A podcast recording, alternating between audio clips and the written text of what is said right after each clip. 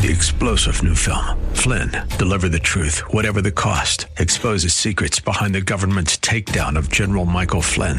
Flynn knew what the intel world had been up to. He ordered the first audit of the use of contractors. This set off alarm bells. He told the truth. He was the most dangerous person for Donald Trump to hire. They had to get rid of Flynn. Flynn, deliver the truth, whatever the cost. Available now. Watch it today. Go to salemnow.com. Salemnow.com.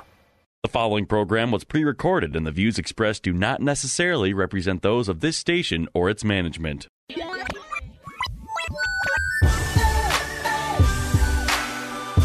Perspective, teaching, conversation. This is Isaiah 61. Over the next half hour, you'll hear why the Lord provided those verses and how they can be used in witnessing, in the church, and in daily life as God's children. Now, here's your host of Isaiah 61 from Spirit of the Lord Church in North Minneapolis, Pastor Joe Sutton. Hey, good afternoon, everybody. This is Pastor Joe Sutton uh, coming back with you again, just talking more about uh, the process of uh, discipleship and uh, things we need to create a solid foundation in the life of a believer. Uh, and so when, when, when we're going through certain processes, I'm just going to kind of review what I said last week as we were in Second Peter uh, in verse 5. It says, uh, In view of all this, make every effort to respond to God's promises. Supplement your faith with a generous portion of moral excellence. Now, when you when you're away from God, when you're when you're outside of the kingdom, your morals are totally different. I mean, and, and you have to come to an understanding of basically how God does business. Uh, when you looked at Egypt and the, the children of Israel coming out of Egypt, uh, he had to give them a whole another set of values, another set of morals that that God's people do it this way. Though everyone else may go this way, God's people go this way. I used to say this thing every week in church. No matter what others say, no matter what others say or do, I believe God. Meaning now faith comes into existence where faith is not a process that the unbeliever has to deal with. And, and God is trying to institute faith. And you can see that early in development, he's trying to teach them faith by, by only having the manna be good for one day and you gather enough of what you need. You know, have the faith to believe that it'll be there the next day. Have the faith to believe that on the Sabbath, where you can't collect, there's going to be enough to last you two days. Just little steps of faith to build your faith up. And the same thing with moral excellence. When you when you're telling teaching somebody a whole new set of morals, um, you know how to interact with people. How do you handle unforgiveness? How do you handle um, different things? You know, it comes. It's a whole different, as we used to say, it's a certain code that you live by, and and now that code is changing, and it gets very frustrating because normally you could handle a situation one way, or deal with a person one way, but now you have to do it God's way, and you have to learn these different values. And we have to be patient with people as we as we give them, you know, moral excellence, as we as we refine their morals, as we teach them to to live and respond as God would have them to live and respond. And then the scripture says, and un, and moral excellence, you know, supplement with knowledge. Now knowledge comes in. Now normally we want to stick them in Bible study or stick them in new believers class and start giving them certain knowledge and things like that. But knowledge doesn't mean anything if your core values are off. You'll just use the knowledge to justify your core values. You know, you'll use it to, to justify that. You know, like you got people out there believing God that they're gonna hit the lottery. You know, they they didn't they didn't spend twenty thousand dollars. You know, and they can't put can't put ten thousand in the church pot, but they're believing that they're gonna hit the lottery and do all this great work for God. You know, and so you but if you if you're you're not you use your knowledge to justify your morals or your existence. So that's why you your morals change. You know, I'm with a guy. We talk about situations, you know, and we we live life, and I let them see me live life. Sometimes I remember one time I asked my pastor, I said, "Why'd you do that? Why'd you let him get away with that?" And then he explained to me, and I wasn't getting it, you know, because I would have handled it a totally different way. But then when I realized it, and as I read my Bible more, I realized that that if I had handled that situation, I would have been wrong because I wouldn't have been handled the way God wants it to be handled. You know, even with money, you know, I mean, how does God want you to handle money? You know, I have knowledge about handling money. I'm an accountant. I know how to handle money, but I, I, I couldn't receive God's way of give and you shall have. You know, mine was get and you shall have. I don't see how give and you shall have is going to work, you know, but it does work. You know what I mean? And so when you couple your your faith with, with God's knowledge, you're creating an individual to have a steady and solid foundation. And knowledge with self control. Oh my goodness. This was a long process for your boy. You know, a long process for your boy. You know, I know I may seem nice and calm and funny, but oh, I was a snap out kid, man. I was a snap out kid. oh, my first situation, everything is to hit it. Just hit it. It'll be all right if you hit it. You know, just hit it. You know, you know, even, even when me and my wife studied the Bible together, she said, "How do you get such violence out of the scriptures?" I said, "How don't you get violence out of the scripture?" You know, what I mean, it's just my my nature how it's made up, and the self control to sit back and let, because I think myself is very talented. You know, what I mean, I think myself is very strong. You know, and everything like that. But God isn't that. God doesn't need myself, God or my flesh. You know, God needs my obedience. And so when self control comes in, it's just being obedient to the situation and handling it the way God wants it to be handled and not the way you want it to be handled. You know what I mean? And that that's a that's a big hump, especially somebody comes out of a violent lifestyle, you know, you know, or they just come out of lifestyle where they, they got what they want when they wanted it, had money all the time, and then now, you know, now, now they're trying to make a transition. They're gonna handle things a little bit different than I than you and they won't have that self control. As soon as they get money, they're gonna go out and buy something, right? And you look at them like, why are you buying stuff? You know, and self control is not always violent, but you know, they can just be spending money. You say, why don't you save your money? Oh, I saw this what I wanted. You know, I saw this nice outfit, or you know, I got hungry and I went to this restaurant, and you know, they look at you to help them out, you know, for the rest of the month, and you just shaking your head and say, you know, couldn't you just keep the money in your pocket? You know, I had one guy tell me he said that uh, though he had was healed from his crack addiction, he said he still has some of the fruit of his addiction, meaning that he would he was uh he didn't know how to live with money in his pocket. So when he would get money, he spent it all up because he was so used to being broke and surviving broke and surviving with no money in his pocket that it felt strange to have money. So he just spent it, bought just kind of goofy stuff, just spent it up there, you know, because he, he couldn't control himself to, just to keep money on hand. He still allowed some of the fruit of his addictive lifestyle to still uh, dominate, and he couldn't control it. And supplement self control with patient endurance. Now, sometimes I look at that and say, well, okay, well, self control, being patient, you know, they're in the same neighborhood. But it says patient endurance, meaning that being able to be patient over periods of time. Now that is a humper there. I mean, there's some people, as I said last week in my congregation, I wanted to give up on them in the first week. And I've been dealing with them for 15 years. But I have to admit, I've seen growth, I've seen change, and it just because of where those individuals were, the level they had sunk to, uh, the hard headedness of their head, and other factors, it took a long time for them to come to the realization that they had to bow their knee to the Lord Jesus Christ. It took even longer time for them to go through moral excellence, knowledge, you know, trying to get them to sit through Bible study, can't sit still, jump up, walk out, come back in, you know, jump up, walk out church service, come back in. Uh, you know, you know, real what you would think would be a disruptive behavior, but we as a congregation have had to learn how to deal with patient endurance. Deal with people. We had a guy last week just talking, talking through the whole service, talking to the guy who brought him. I don't know, the guy felt embarrassed. And my wife wanted to talk to him. I said, honey, he's not in his right mind. Let him go. Let, let him go. I said, the Holy Spirit will get to him. And he got up for the altar call and went up there and a little hard at first and praying, but by the end of the service, he was laughing and, and talking to everybody. And and uh, you know, it, you just have to have patient endurance. you gotta you gotta be willing to endure patiently. You know, in those those factors coming in, because sometimes people go. We found out in our church that people come in and out two to three times before they finally stick.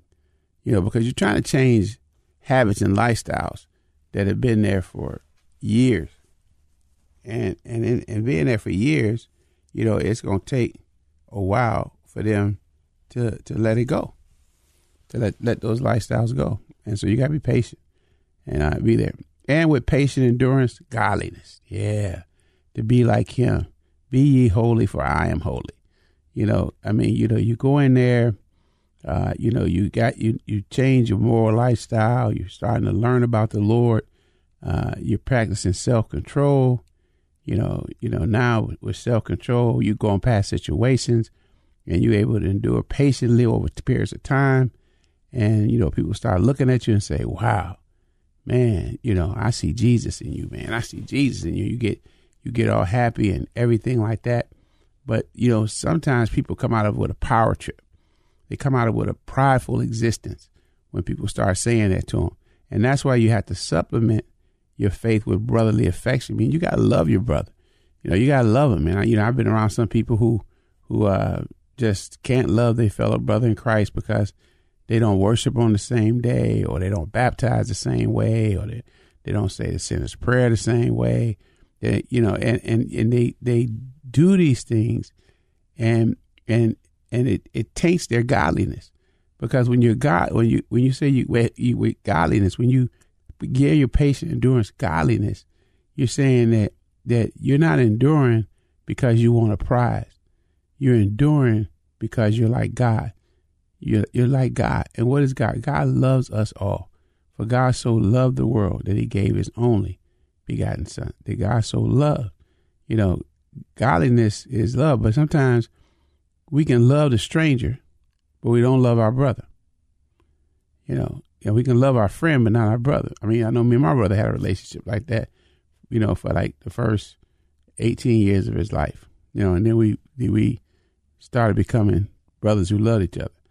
But, you know, I had friends that I loved better than my brother, you know, and so you got to come in with brotherly affection, right? You know, I mean, not just giving people lip service, praise the Lord, how you doing, but, but honestly and, and wholeheartedly, you know, embracing them, you know what I mean? Loving on them you know, letting them see your faults and you seeing their faults.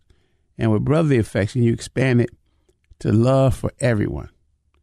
Love for everyone. You know, they, the, the scriptures say this they will know that you're Christians by your love one for another. So our brotherly love and affection has to come before our love for everyone. You know, we got to love each other. It, it, those of us who, who who believe Jesus is Lord, we got to love each other. You know, I mean, other things we can work them out somewhere else, but we got to love each other and, and be there. So in this discipleship process and, and leading somebody, if you follow this, you can't do this in a classroom. I mean, knowledge you can do in the classroom, you know, and maybe some other things on, on how to's or what it looks like. But as far as living it out, it's not a classroom thing. But as far as living it out, it's going to be a situation where you're walking with another brother, sister, and you're seeing a living example of how this goes. You're getting feedback right away in your situation, you know, and, and, and we, we've gotten away from, from mentors or, or disciplers and we've just, we've gone, uh, corporate, you know, we do everything in a mass way, you know, put everybody on a, on a podcast or put everybody in a classroom, you know, when, when we need that individual, that one-on-one, you know, you know, if, if I'm out here dating, how do I, how do I treat my date? You know, I mean, what what what do I do? You know, I know I don't supposed to go by the old ways. You know, so, so help me out here. You know, help me out when it going here when when uh, when I'm working a job and my patience is wearing thin. You know, how do I recharge? How do I how do I get back into that frame of mind of, of godliness or to endure patiently? You know, it, it's a lot of how tos that pop up. You know, I, I know some believers that still can't handle traffic. They can't handle traffic. Man, they had a missile, they about to blow up every car in front of them. they can't handle traffic. Uh, if you can't handle traffic, how you gonna handle the one on one with somebody sitting in your living room coming to tell you something, something that they didn't did that you talked about that you shouldn't do, and uh, and and yet they wouldn't did it anyway, and they asking you, what should they do? You know, I mean, you sitting there like, Ugh, why didn't you listen to me when it first happened? You know, why didn't you come to me, right? The, the, in verse 8, it says this the more you grow like this, the more productive and useful you will be in your knowledge of our Lord Jesus Christ. So, if we want people to be productive and useful in the knowledge of the Lord Jesus Christ, they should grow like this. They should grow according to this this formula, you know, that you're working out. You know, I mean, I, I, I can think of some things that in in morals that, that I had a hard time understanding. You know, when I, when I got saved, you know, especially when, like, if somebody took something from you and all you did was prayed about it. You know, I mean, you know, where I grew up is then that means we go steal from somebody else. then they got to go steal from somebody else, and you know they just keep this chain going. But if my stuff come missing, somebody in the neighborhood stuff is about to come up missing you know, and, and, and get out of there. You know, you just have these different different things, you know, and then as you get taught better and learn, then you understand the the, the knowledge and the heart of God behind those issues. It makes you a strong and, and, productive person. Uh, you listen to Isaiah 61, Radio Ministry of Spirit of Lord Church. I'm Pastor Joe Sutton uh, here on 980 The Mission. And we're going to take a break, and then we're going to come back, and uh, we're going to wrap up this week's message. Please have mercy. Lord, have mercy on me.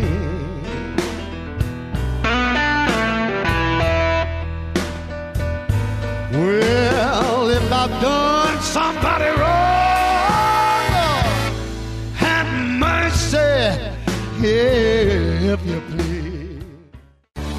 Spirit of the Lord Church is a multi ethnic, multi generational church impacting North Minneapolis and the greater Twin Cities, emphasizing the four pillars of godly thinking, training up godly children, godly marriages, and outreach to the community. Spirit of the Lord has quickly become a staple to some of the people who need God the most. As they focus on Jesus Christ, grace and truth bind them together to become God's best. Join them for service every Sunday morning at 1030 at 1001 Penn Avenue North in Minneapolis. Spirit of the Lord Church, a proud sponsor of Isaiah 61. Here at The Mission, we're delighted to recognize Understanding the Times as our September Ministry of the Month. You can find Understanding the Times at olivetreeviews.org and on the air here at The Mission every Saturday morning at 9 and Sundays at noon. You can even listen on demand from our podcast page. This month, make sure you listen close to Lee Michaels Live for your chance to win a copy of Jan's DVD, Hidden in Plain View The New World Order and Bible Prophecy. Our September Ministry of the Month is Understanding the Times.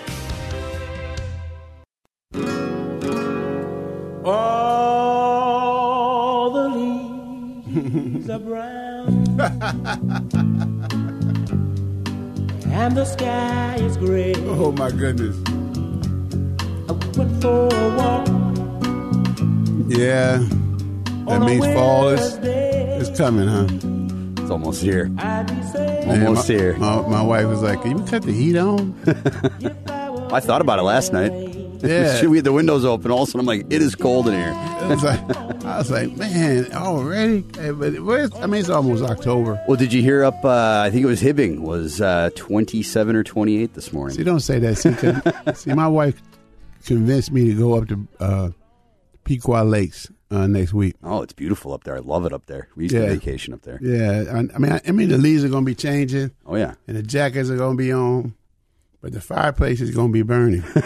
yes, it will. it's going to be burning. That's what's going to happen. I hear you. Uh, so, in, in looking at uh, the process that we go by, and you know, we want our our people who accepted Christ to be, as it says, to be more productive, and useful. Uh, we don't want them to be shortchanged in uh, what the Lord has for them by taking shortcuts in their development. Verse nine says this: "But those who fail to develop in this way are short-sighted or blind, forgetting." that they have been cleansed from their old sins. Man, I mean, you know, if you look at a lot of times, people come in and you have a. I've done big events. You know, I when I worked for Youth for Christ, we were just known for doing big events, and and we do big events, and you have 100, 200, 300 people accept the Lord, and uh, then there's the follow up piece comes in, right? And everybody's crying at the altar and everything like that, and you know they fill out the little card, and then when you go to follow them up uh, put them in a, in a new believers class, give, give to give them some some uh, information, some knowledge. Man, in my experience, I got responses from less than twenty percent of the people. Know, would show up for that part. You know, they they would dodge me, don't answer the phone. uh, say, well, yeah, you know, I kind of changed my mind. Now, how you change your mind? You up here crying all at the altar and everything like that. You know, going around there, you know, calling on Jesus, but now you didn't change your mind. But when I read this verse, and I see as it says, but those who fail to develop in this way are short sighted or blind, forgetting that they have been cleansed from their old sins. I remember I did a, a, a Super Bowl outreach, and I, I, had 248 people accept the Lord at, at the time. No one helped me do the follow up. I had to do it all by myself. Everybody was there for the big event, but when the smoke cleared and the event was over and it came time to work with people, you know, I had to call all 248. You know, got a little help from a friend. You know, I had to try to find a place. I sat there in the room waiting for people to show up for the classes, and they didn't show. You know, we mass herded those folks from the auditorium up to the gym. They just had, you know, massive time signing them up, getting names and numbers. Every all the ministries represented bragged about the 248. None of them worked to disciple the 248. And I've come to find out in my time in ministry that nobody likes to do follow up. Everybody loves planning the ministry. They love putting their resources out there, whether it's, you know, whether it's speakers or bands or foods or rappers or, or, or dance teams or, you know, comedians. Everybody, everybody's there on the front end, but on the back end, no one's there. And, and, and, and we produce believers that are short sighted and blind, forgetting that they've been cleansed from their old sins. You know, as my, my son would say, it's hard to find many people out there, especially church kids, who ain't accepted the Lord at least twice. If they, every time they go to camp every summer, you know, they're at the altar crying. And then, you know, you know, a month later in the school year, they're acting and performing as if that whole event never happened. We got to put it down and develop them to where they can be useful, right? Where they can be productive, right? Leading other people to the Lord, having it there. Verse 10 So, dear brothers and sisters, work hard to prove that you really are among those God has called and chosen. Do these things, and you will never fail. Then God will give you a grand interest into the eternal kingdom of our Lord and Savior Jesus Christ. A grand interest. Man, that's what I'm looking forward to. I told my wife, I said, when you get to heaven, you'll say, Well done, my good and faithful servant. Enter the joy of the Lord. But when I get there, you're going to say, Joe, what's up, man? Glad you got here, man. We've been waiting on you. And The fellas over there. And everybody gonna be hollering, oh, Joe, here, y'all. Hey, they ain't over there, man. Oh, I see, I ain't seen them in 50 years. I said, I said, that's the kind of greeting I'm gonna get. I say because because because I'm I'm out there. I'm, I'm doing stuff. My my wife doesn't like to be seen. I tease her about that. She don't like a picture being taken. If she find out the kids post a picture on Facebook, she ready to hang them. You know what I mean? We we think she in witness protection. That's what we think she is. We don't even really know. I, mean, I could be busting her out right now. I don't really don't care. You know what I mean? We just trying to figure it out. You know what's going on here. You know, but you but you you you wanna you want to see people succeed. And the scriptures are telling us in Second Peter chapter one that if we want to see them to be productive and useful, we got to follow this model. For more add to their faith, moral excellence.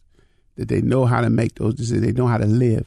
They know how to make the right decision. And unto moral excellence, knowledge, right? That they that they understand why they need to respond in a certain way and what they need to go to. And unto knowledge, self control, right? I mean, Jesus said this that a little bit of leaven spoil the whole loaf, right? He was talking about the knowledge of the Pharisees. But it's like I always try to explain to people I'm discipling. There was two trees in the garden, and one of them got you killed, and it was a tree of knowledge. Too much knowledge will get you killed. That's why you got to have your moral excellence first, because knowledge will get you killed, and knowledge will have you perform in a way where you get puffed up, and that's why you need self control. Just because you just because you may know something, somebody know something that other person doesn't know, doesn't mean you throw it at them and bash it out there like that. And under self control, patient endurance, patient endurance, godliness, godliness, brotherly affection, and brotherly affection, love for everyone. You know, just want to say thank you for listening to my program. Uh, hope it's been a blessing to you. And uh, we'll get back to you next week, same time, same station. And uh, we'll just see what else John gonna send us out on next week. I'll come up with something, Pastor. You gonna come, I know you're gonna come up with something. That's right. I'll see you Hey, then. skating party November second, Roller Gardens, 4:30, 6:30. You know, call me. I got a free ticket for you. All right, bye.